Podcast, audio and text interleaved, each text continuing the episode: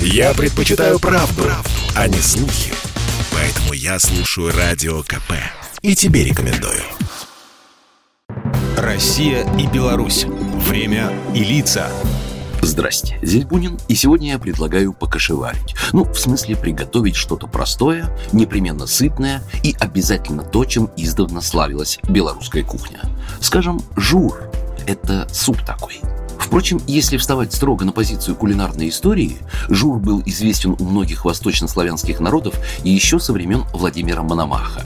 Ничего сложного в нем не было, потому как жур – это обычная бедняцкая похлебка из овсяной муки. Впрочем, принимая во внимание нынешние тренды в стремлении вести максимально здоровый образ жизни и питаться, как говорят, правильно, жур вполне сгодится для того, чтобы оказаться на многих сегодняшних столах.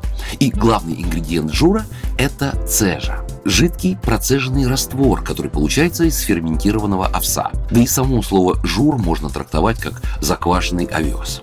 Наши предки употребляли в пищу его в огромном количестве во всех видах. Кстати, те же историки шутят, что доминирование этого злака в каждодневном рационе сделало наших предков активными, смелыми и горделивыми, подобно норовистой лошади. Есть еще одна причина включать в свое меню овес. Это его полезные и даже целебные свойства.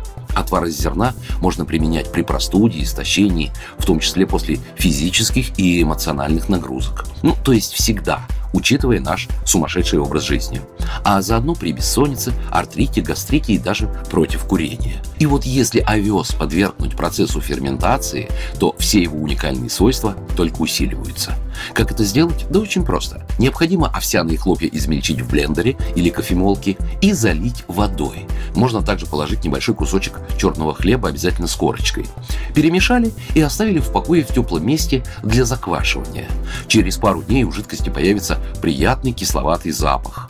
Потом берем сито и процеживаем овсяную цежу. Ну и жмых не спешите выкидывать, из него потом можно сделать блины или оладьи. Об этом в следующий раз. А пока вернемся к супу. Итак, закваска на жур готова. В нее можно добавить несколько зубчиков чеснока, затем отварить мясо, добавить пассерованные овощи, ну там морковь, лук, сельдерей, пастернак, корень петрушки и залить закваску. Туда же отправляем специи, перец, лаврушку, тмин и бросаем щепотку соли. И все это на огонь. Когда вода закипит, хорошенько перемешайте содержимое кастрюли и поварите до загустения 2-3 минуты. По классике жур подается со сметаной и зеленью. Впрочем, жур можно сделать постным, без мяса, грибной, положить вареные яйца. От этого он, конечно, хуже не станет, потому как жур – это то, что проверено временем и белорусским вкусом. Программа произведена по заказу телерадиовещательной организации Союзного государства. Россия и Беларусь. Время и лица.